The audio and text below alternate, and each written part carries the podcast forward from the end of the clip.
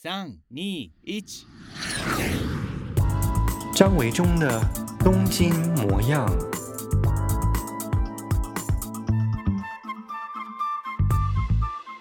大家好，我是张维忠，欢迎再次收听我的 Podcast 节目《东京模样》。时间已经来到了十一月的下旬了，录音的时间是十一月二十二号，星期天。下个礼拜啊，就是十一月的最后一周了耶。对呀，很快的就进入了二零二零年的十二月了。我倒是希望二零二零年啊，可以赶快的过完。从来没有一年可以像是今年一样啊，希望赶快把这一年过完的。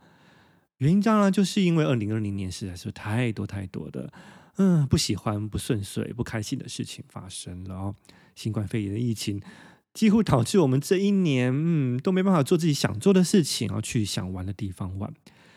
不过呢，还是希望大家跟我一样啊，我们大家就一起要小心注意，嗯，保重身体。住在台湾的朋友啊，千万也不要因为就是台湾现在的防疫好像很成功，所以就松懈下来了哦。因为冬天到了，他们都说这个在比较寒冷的时候啊，所以哎，不过台湾其实不怎么冷哦，所以是不是比较不会有影响啊？不知道。总而言之呢，他们都说冬天的时候病毒嘛，啊，新冠肺炎比较会。发作，像日本最近又开始创造了 第三波的疫情高峰了哦，有点可怕跟危险。对，那住在台湾以外的 Team Parkers 朋友，可能有在其他国家、其他城市的，希望大家，我们大家都一起好好的保重身子哦，一起安然平安的度过嗯二零二零年的最后一个月，十二月哦，迎向二零二一年，希望可以有更好的转折跟发展。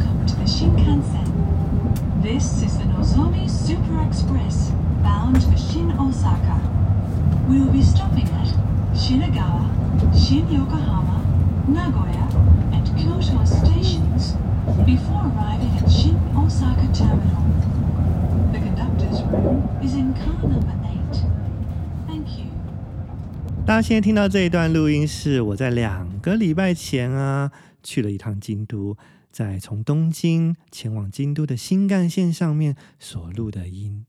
我在十一月上旬左右的时候啊，去了一趟京都，待了大概有八天左右的时间哦。对，那这一次去京都啊，是我睽违大概一年半左右的时间再访京都，而且也是自从新冠肺炎疫情爆发之后，我第一次离开首都圈关东哦，到关西去，所以一切啊，都对我来说突然间有一种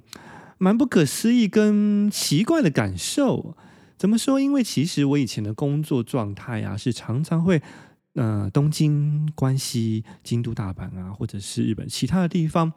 因为工作出差而跑来跑去的，所以对我来说啊，搭乘新干线或坐飞机在日本国内呃出差啊、移动啊，并不是一件太陌生的事情，几乎每个月都在移动哦。所以像这一次啊，将近这一年以来啊，都没有去其他地方出差啊，算是非常非常稀有的哦。我回想起来，我上一次搭乘这个啊去其他的比较远的地方工作，可能已经是今年一月跟二月初的事情了哦，所以将近快要一整年都没有去其他地方。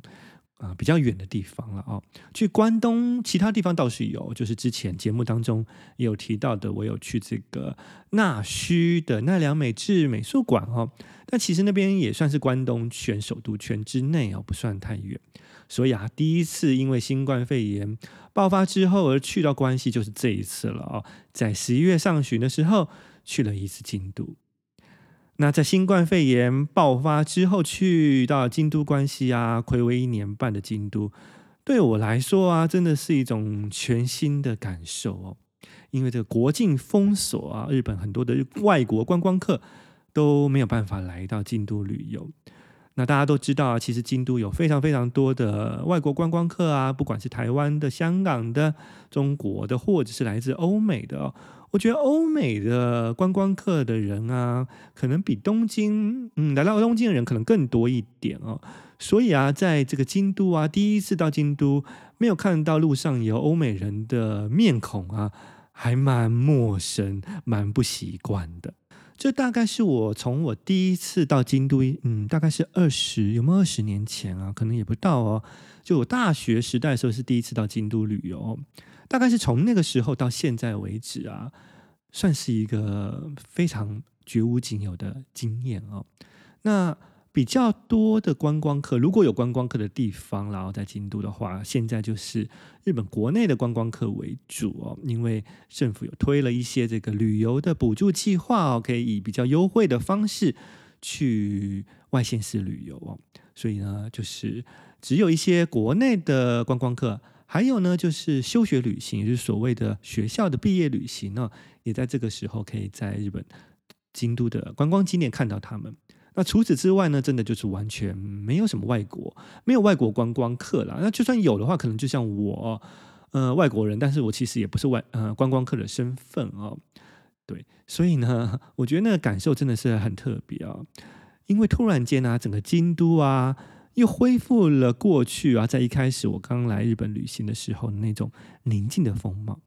我第一次啊，十几年前啊，将近二十年前来到京都的时候。那个时候啊，日本的这个自助旅行还没有非常的兴盛，其实台湾也还没开始流行到国外玩呢、哦。那时候台湾到国外玩比较多，会参加这个旅行团哦。自助旅行在那个时候还没有很兴盛，因为那时候机票也贵嘛哦。那一直到这十年来啊，因为因为这个机票门槛的降低哦，所以才越来越多的呃旅行的人啊，自助旅行的人啊。会到日本来玩，还有就是日本的这个旅游情报啊、观光情报资讯啊、导游书也好啊、旅游网站啊、SNS 社群网站的兴起啊，也让更多的人可以不参加旅行团啊，直接一个人啊，对，就跟朋友就可以到日本旅行了。所以这十年来啊，真的是观光客越来越多，一年比一年啊，在京都的观光客啊都还要多。对，所以啊，那个时候啊。我记得我第一次来京都的时候，真的是没有那么多外国观光客啊。那后来呢，当然就越来越多了哦。京都突然间就变成了一个非常热闹的地方啊，除了很多的这个名胜古迹啊、神社寺庙之外啊，这些年来也增加了很多新的风格独具的新店家哦。京都的美好啊，京都的漂亮的地方啊，其实是一直都没有改变的。但是，就是渐渐失去了宁静的这一面。很多在过去一开始啊，嗯，比较容易进去的一些店啊，你想吃的东西啊，到后来呢，可能都必须要大排长龙哦。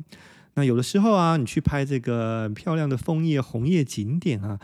你常常啊拍到的是下面啊黑麻麻的一片，万头钻痛的人头哦。所以啊，嗯。总而言之是有一点点的小遗憾啊，就是京都越来越多人。那我的朋友啊，其实嗯、有一个日本朋友是京都人，他现在是在东京工作，他会常常告诉我说，每次他返乡回家的时候啊，都会觉得一出这个新干线东京都车站啊，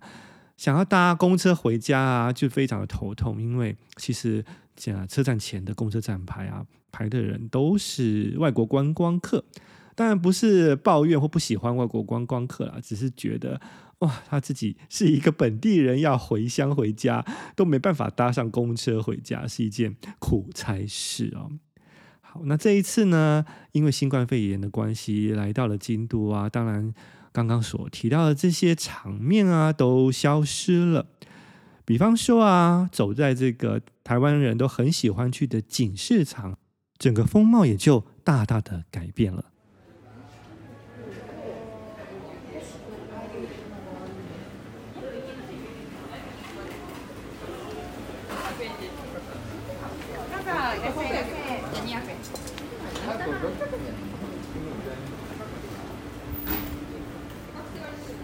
有没有觉得跟我一起走进了锦市场里头了呢？大家现在听到的这一段录音，就是我在锦市场散步的时候录下来的片段哦。现在锦市场完全只剩下了日本国内的观光客。那国呃国日本国内的观光客啊，如果啊人潮突然间散掉了以后啊，那又少了外国观光客的锦市场，其实偶尔啊走在这个锦市场的商店街啊，还感到了一点点的寂寥跟寂寞。很多的商店啊，其实都拉下铁门，没有做生意了哦。特别是一些本来是卖一些日本民俗艺品啊、名艺品的这种纪念品的店家，因为主要的观呃这个财财源收入是外国观光客啊、哦，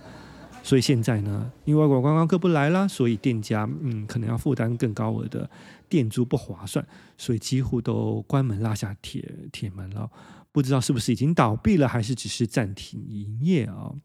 那好处当然就是有一些我们想要去的这个餐厅啊，其实因为人少的关系啊，就比较容易能够进去了啊。这一次待在京都八天的时间啊，其实我去过锦市场好几回，因为我住的地方，嗯、就是在市中心，而且我几乎每天的活动范围就是在警市场周围哦，就在市中心哦，没有离得太远。所以常常嗯走一走散步散步啊，就会一不小心又拐到了警市场。只不过有的时候是前面或者是后面或者是中段哦。所以啊，嗯、这一次啊，我就挑了一些嗯、过去比较没有去到的店家、去吃东西啊。比方说，我去到了这一间很推荐，那是我的好朋友莎莎告诉我的一个店家哦，这非常的特别。之后希望明年这个新冠肺炎疫情平息之后。大家来到京都啊，来到锦市场，可以去找一找，吃吃看。店名叫做哈雷，也就是晴天的晴这个字哦。它是吃这个 U 巴就是汤叶的店家哦。这个所谓的 yuba 汤叶啊，其实就是豆腐皮了哦。京都我们知道它有名的乡土料理啊，有很多种，其中一样很重要的就是豆腐，或者是这个豆腐相关的制品。那这个 yuba 这个汤叶是其中一种哦。所以呢，如果你想要品尝这个汤叶料理的话呢，嗯，就要找一些在当地啊有特色的店来去吃吃看。在锦市场啊，就推荐这一家哈雷啊。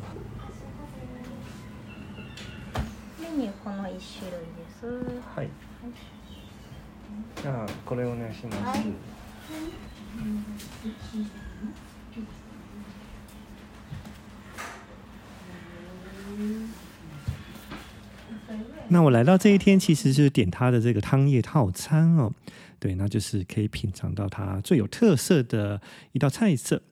那我觉得哈雷最有趣的地方是，这个店家真的是很难找，因为它的这个门啊，入口非常非常的隐秘跟狭窄。其实啊，它就在锦市场很热闹的这个中段。不过因为旁边的店家的门啊都比较大，所以你很容易啊，就是会忽略到原来在这个大的店家两个中间会有一道小门，其实就是哈雷的店家的入口哦。所以啊，如果你用这个 Google Map 去找的话，你就觉得怎么绕来绕去的都没有找到真正入口的地方。那其实啊，你只要把头啊稍微往上面抬一下。这个锦市场所有的店家招牌啊，都会非常的清楚的一字排开的，一整列的镶在这个店家的墙壁上面啊，所以你只要找到这个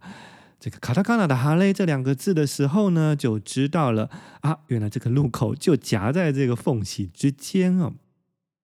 就像很多传统的京都店家都是所谓的这个长条形的鳗鱼形式的。屋形构造，也就是入口很窄，但是就是啊，通道很长。那你穿过这个长长通道之后呢，走进去的空间其实豁然开朗，很大哦。那这是因为古代的时候啊，这个京都的房屋税啊，是依照门面的宽度来决定税金的多寡，所以就导致了形成这种嗯、京都的一种鳗鱼特色的长屋哦。店家的门面很窄，但是经过了长长的拥道之后呢，走进去豁然开朗，更大的空间在内部哦。我们台湾早期的这个像这个迪化街，有些房子其实也是类似这种结构哦，我觉得蛮有趣的。那哈雷这个店家就是这样哦，一开始这个门面非常的窄哦，经过长长的拥道之后啊，其实里面啊还蛮宽敞的。整个的里面的室内的设计结构啊，走的就是传统的和式平房屋子的风格，非常的古典跟优雅，所以用餐的环境当然是非常的好啊。对，那不过啊，因为这个店家啊，其实年龄层好像 稍微稍高了一点哦。因为我猜想了，其实年轻人大概包括日本自己年轻人啊，对于汤叶料理汤叶其实并不是懂得非常会欣赏跟品尝哦。所以啊，我觉得来到这个汤叶料理的店家的年龄层就偏高一点点，所以大家讲话其实也就非常的小声。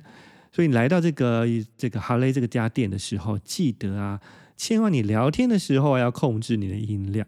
还有啊，就是店家有希望要求，就是呃，在这个拍照的时候啊，不要拍摄店家的风景照片，也就是不要拍室内的照片。那不过你可以拍你自己桌上的料理是没有问题的。台湾有越来越多网美嘛，对不对？所以呢，常常进了一个店家之后啊，就拍个不停啊，然后嗯、呃，位置换来换去啊，上桌菜上桌了以后，还把这个菜色啊端来端去，端到他喜欢的位置去拍摄出他想要的角度的照片。千万记得，如果你下一次来到这家店的时候啊，不要哎乱拍照，那只可以拍你自己吃的料理，这个是 OK 没有问题的。那我在哈雷吃完了这个汤叶料理套餐之后呢，我有一个非常大的感想，就是啊，如果你的爸爸妈妈、你的家人们呢，是喜欢吃热炒的，是喜欢吃重口味的，那么听哥的劝告，千万不要带他们来这间餐厅，他们一定会觉得你怎么带我来这种吃这种地方啊？对，其实我妈妈 就是这样子啊。虽然我妈妈非常喜欢日本，也很喜欢在日本吃东西啊。对她来说，在日本旅游是一件非常开心的事情。不过啊，她的口味啊，就是吃饭的时候啊，还是习惯就是吃一些比较热的东西哦，就是热的饭食啊，就是有热的菜啊，是最好的。所以啊，像是这种汤叶料理啊，它虽然这个汤叶本身是热的，但是味道就蛮淡的。而且最重要的是，它是整个 set 啊，定时料理啊，除了汤叶之外是热的啊，其他的一些配菜啊、小菜啊，几乎都是冷盘哦。那我觉得这种菜色对于我妈妈是没办法接受的，所以我一边吃就一边想啊，下一次我妈如果带她来京都玩的时候，虽然这家店很有名，但是啊，要带她进来啊，可能要做非常非常深层的沟通啊，确定她真的可以接受，想要试试看，那么才进来。像我妈其实非常喜欢无印良品的，可是她对于摩吉咖啡啊、无印良品餐厅，他就有点无法接受啊，这令我还蛮意外的，因为嗯，他几乎只要有无印良品就会去逛，就会去买，就会去带一些东西出来的人哦，所以我自然而然就认为他也会非常喜欢的木吉咖啡哦，无印良品的餐厅。我第一次带他去啊，他也没说什么，后来在他。再带他去的时候，他就终于跟我坦诚，就是说，其实我不是很喜欢吃无印良品的餐厅哦。当时我听到非常的震撼，那后来我才知道原因，就是因为像无印良品这种 daily 的菜色，其实很多都是这种沙拉冷的啊，就除了主食一道是热的之外，很多其实都是冷冷的哦。所以这种东西，我觉得对于长辈们可能接受度是有一点点。第一的啊，所以记得喽，你自己想要吃的话是可以，但是如果你在家族旅行的时候啊，有一些餐厅像是哈雷这样的餐厅，一定要经过沟通跟仔细思考，再带他他们带进去。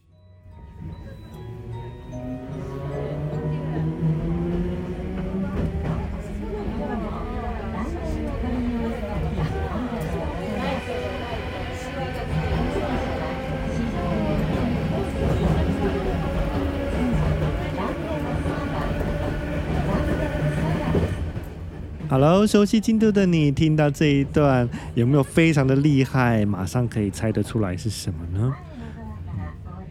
其实刚刚有广播有说到，对，没错，是蓝电啊，也就是去到岚山嵯峨野的这个电车哦，出发的地方是从市区的四条大宫站哦，一直坐到岚山。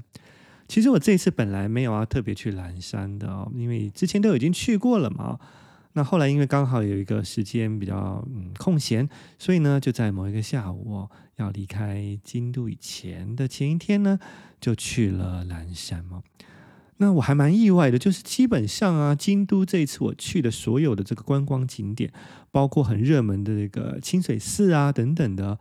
都没有什么观光客，外国观光客是完全没有了啊。那日本国内的观光客其实也蛮少的。不过啊，来到这个岚山渡月桥啊，我一出这个岚山车站就吓了一大跳哦。因为人真的好多，就是几乎所有的日本国内的来到京都的人，好像都集中到了岚山跟渡月桥。特别是很多学校的毕业旅行的人啊，也都会来到这个渡月桥。所以，嗯，其他的景点啊，呃，京都市区的景点都没什么人，反而是到了郊区的岚山非常多人哦。所以我一看到这么多人，我就觉得有点可怕跟恐怖哦，因为。人多的地方，自然这个大家这对于新冠肺炎这个疫情警觉性也就应该要高一点才对。不过我看到很多很多的这个京都啊，有这种租这个尤卡达浴衣的女生啊，男生也好啊，他们为了要保持这个租这个穿和服日本和服的美感，所以怎么样呢？都不戴口罩了，你知道吗？哎，我觉得怎么会这样呢？明明现在这是疫情还没有完全平息的，你就是只是为了要穿和服跟浴衣拍照，在街上走来走去哦，完成你的自以为是的美感。事实上，他们可能也不见得有多美了啊。完成他自以为是的美感，所以就连口罩都不戴了，我就觉得非常的危险跟恐怖。所以我来到岚山啊，看到这个景象的时候，我就决定我要快闪蓝山哦，所以就赶快离开了车站，跟赶快离开了渡月桥。后来呢，嗯，唯一有去稍微停留比较久的地方，就是去了天龙寺里面哦，因为那是要付钱的，要付门票的一个庭院哦。所以要付钱嘛，所以呢，就筛选掉了一些观光客，所以还好啊，在天龙寺庭院里面的人呢，就稍微少了一点，那距离拉开，当然就比较安全。所以总共啊，我其实待在岚山的时间大概只有啊，呃，大概一个多小时哦。后来呢，我就到了岚山附近的一个咖啡馆里头，稍微坐着休息看书哦。对，所以我觉得，嗯。大家怎么会日本人这个危机意识还是这么低？我真的觉得有点难以想象啊！怎么会你只是因为要租和服穿衣那个浴衣拍照，就连口罩都不戴了呢？而且其实人呢，真的是人来人往非常的多，所以你知道啦，听到我叙述这一段，你就会知道会造成日本第三波疫情的感染人数确诊高峰，真的是一点都不意外了。这一趟京都之行啊，其实我唯一真正想要去的一个地方，就是今年刚刚开幕的一个叫做 S Hotel S Hotel，它是来自于美国的这个所谓呃设计师旅店、设计师旅馆的一个非常具有代表性的典范的啊饭店。我曾经在二零一五年去纽约曼哈顿的时候呢，为了想要特别去感受一下这个 S Hotel 哦。就住在了纽约曼哈顿的 S Hotel 里头哦，价格当然是蛮昂贵的哦，因为其实它地点非常的好哦。不过我觉得很值得哦，因为整个 S Hotel 纽约的曼哈顿的这家店啊，走的就是有一点点怀旧风格的美式风情哦。对，然后啊，里头的设备啊都非常的讲究跟精致哦。所以这一次啊，我来到京都啊，是因为知道啊，嗯，在京都。有日本的第一间的 S Hotel 就在京都开幕了哦，而且在日本的这一家京都的 S Hotel 是由魏延武所打造设计的。那它所在的位置其实是京都的一个老旧建筑所改建的地方。那这个老旧建筑的地方啊，原来的名称叫做清风馆哦。那清风馆他们还是保留下来了部分的建筑哦。不过呢，其实大部分都大幅的改造跟改建了。那饭店的部分呢，就沿着原有的建筑啊，再去扩建出来啊，变成一个新的建筑，新旧合一的一个新的商业设施景点。所以除了饭店本身之外啊，还有很多的商家跟店家，嗯，都进驻到了这个 S Hotel 清风馆里面哦。所以我想要去看一下这个 S Hotel。不过啊，我其实并没有住在京都的这个 S Hotel 里面，因为啊，嗯、一个人我一个人去住啊，其实那个价格啊并不划算。那我觉得我其实已经在纽约曼哈顿住过真正美国纯粹的 S Hotel 了，所以我觉得其实已经蛮值得，值得够了了啊。所以我想要去看看的只是这个清风馆啊，S Hotel 京都的风格跟感受。所以我这次去呢，我选择了就是在这个 S Hotel 里头附设的。呃，饭店的餐厅去吃了他们的早餐，嗯，我觉得蛮好吃的。然后呢，还有个更重要的地方是我想要去里面有一间咖啡馆哦。那这间咖啡馆呢，名称叫做 Stumptown Coffee 哦。那这个 Stumptown Coffee 呢，我也是曾经在纽约有去过的一间咖啡馆，而且它在纽约的其中一间店，也就是在我所住的纽约的 S Hotel 附设一楼的这个咖啡馆。那嗯，其实是因为在纽约这间咖啡馆有蛮美好的回忆，觉得他们的咖啡很好喝哦，所以我才会特地到了京都的 S Hotel 也寻找这间咖啡店哦，在里头喝咖啡，坐了一整个下午，看着我喜欢的书哦，觉得非常的满足哦。哎，大家听到有没有觉得我这个人还蛮怪的？我明明去到的是京都，对不对？可是我去回忆的是我在纽约旅行的回忆哦。对，反正我觉得现在人不就是这样吗？总是在一个地方去回想着另外一个地方哦。所以啦，我就在日本的 S Hotel 京都的清风馆嘛，有日式的风格家住的这个咖啡馆当中，坐了一整个下午，回忆了我在纽约的那一段旅行。除了 S Hotel 的清风馆，还有这个 Stumptown Coffee 啊，再一次我去京都啊，其实还去了一些过去没有去到的地方。因为其中有个周末啊，就是我刚刚提到的这个在东京认识的日本友人，他刚好也回京都老家了，所以啊，有两天的时间呢、啊，他就带着我去到一些他所熟悉从小到大，比如说他大学时代常去的一些嗯、咖啡馆，或者是他知道啊，一般外国观光客不太知道的有趣的咖啡店哦。那因为他的关系，我就去到了这一些我过去。去了好多次京都都没有去到的地方，那包括刚刚所提到的景点，以及我没有说到的这些店家介绍啊，都会陆续在我的专栏文章或者是 Facebook、Instagram 上面陆续跟大家发表跟介绍，请锁定我的频道喽。那如果你还没有关注我的 Instagram、IG 的话，请搜寻张维中，还有我的脸书是张维中东京模样。最后是啊，我想要提醒一下住在日本国内的台湾朋友啊，嗯，可能也不一定台湾朋友啊，就是外国人啊，住在嗯、东京，住在日本的有听我的 podcast 的朋友啊。因为像我这一次去京都关西啊，就是用了所谓的日本政府推的这个 Go to トラベル啊，Go to Travel 这个旅游补助方案，所以真的是非常的便宜哦。尤其是有些饭店啊，跟这个新干线配合啊，一起购买的话，那个价格真的是嗯便宜到不可思议的地步。不过啊。 因为这个礼拜开始，整个全国的新冠肺炎的疫情感染人数又急速飙高了哦，所以大家真的要注意跟小心。那我去的时候是因为十一月初，整个状况还算稳定 OK 哦。不过嗯，现在呢，如果你要去的话，真的要特别的留意哦，可能稍微缓一缓，不要出发，也许会是比较好的决定跟做法。如果真的要去的话，嗯，我会觉得啦，啊，去还是可以去，但是就是说，嗯，最好我建议是一个人去比较好，我会最多最多两个人。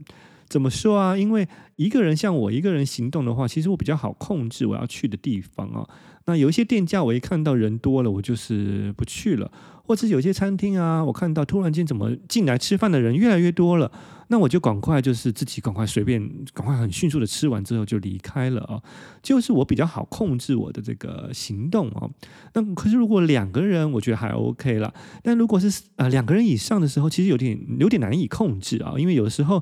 一群朋友出去啊，你不可能就是说，嗯、你想要赶快吃一次离开，然后就不管你朋友哦。所以，而且大家就会聊天嘛，所以在店家的待的时间也就会越拉越长。所以我觉得，嗯，如果是集体团体一起出去的时候啊，其实有的时候真的很难去控制，就是嗯，你不要去到人多的地方等等之类的哦。嗯，而且人多总是危险的几率会高一点啊。我觉得就是如果你要去的话，可能一个人会是比较好的选择啦。再不然就是先避开这一段时间会比较好喽。我们今天节目就到这边为止喽。大家如果有想要听到我聊什么主题，或是做什么样的内容啊，有什么意见都欢迎留言到 Apple Podcast 留言区，或者也可以直接上我的 Instagram IG 的啊、留言私讯哦，还有 Facebook 私讯都可以。好了，那就先这样喽。祝大家有一个美好的一周，我们下回见，拜拜。